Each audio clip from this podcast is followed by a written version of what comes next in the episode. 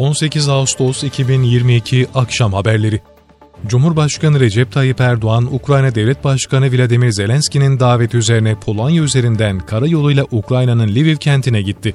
Tarihi görüşme için Ukrayna'nın Lviv kentine giden Cumhurbaşkanı Erdoğan, Potoçki Sarayı'nda Ukrayna Devlet Başkanı Vladimir Zelenski ile bir araya geldi. Buradaki baş başa görüşme sonrasında iki lider ve Birleşmiş Milletler Genel Sekreteri Antonio Guterres bir araya geldi. Milli Savunma Bakanlığı Barış Pınarı bölgesine saldırı hazırlığındaki 9 PKK-YPG'li teröristin etkisiz hale getirildiğini açıkladı. Bakanlıktan yapılan açıklamada kahraman Mehmetçiğin demirden yumruğunu teröristlerin üzerine indirmeye devam ettiği belirtildi. Dünya Sağlık Örgütü maymun çiçeği salgınının yayılımının hızlandığını ve dünya genelinde haftalık vaka sayılarının %20 arttığını bildirdi. Öte yandan Dünya Sağlık Örgütü Genel Direktörü Gebreyesus, COVID-19 salgınının da endişe verici olmayı sürdürdüğünü belirterek son bir haftada dünyada 15 bine yakın COVID-19 kaynaklı can kaybının yaşandığını ve ölümlerin bir önceki haftaya göre %35 arttığını kaydetti.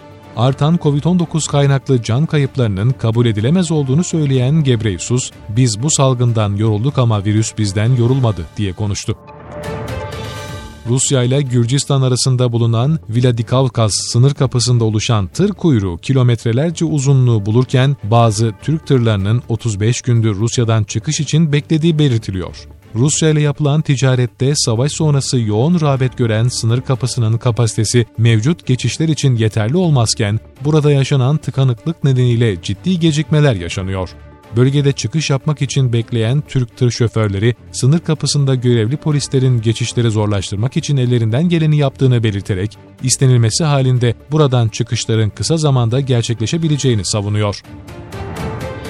Türkiye Cumhuriyet Merkez Bankası Para Politikası Kurulu politika faizi olan bir hafta vadeli repo ihale faiz oranını 100 bas puan düşürerek %14'ten %13'e indirdi. Son dönemde belirgin şekilde açılan para politika kredi faiz makasının parasal aktarımın etkinliğini azalttığı değerlendirilmektedir ifadesine yer verilen duyuruda kurulun makro ihtiyati politika setini parasal aktarım mekanizmasının etkinliğini destekleyecek araçlarla daha da güçlendirmeye karar verdiği belirtildi. Çevre, Şehircilik ve İklim Değişikliği Bakanı Murat Kurum, İstanbul'da 1,5 milyon, Türkiye genelinde 4 milyon metrekare arz fazlası nedeniyle kiralanamayan ya da satılamayan ofisin konuta dönüştürüleceğini, bunun 50 bin yeni konut anlamına geldiğini bildirdi.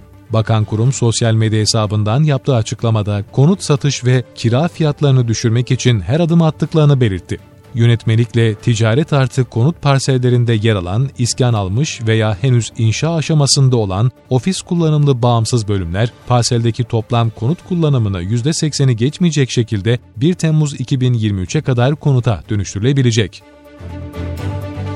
İçişleri Bakanlığı koordinasyonunda Ulaştırma Bakanlığı ile Çevre Şehircilik ve İklim Değişikliği Bakanlığı'nın katkılarıyla hazırlanan Karayolları Trafik Yönetmeliği değişiklikleri 16 Ağustos itibariyle yürürlüğe girdi. Otobüs, minibüs ve taksilerde çocuk bağlama sistemleri zorunlu hale getirildi.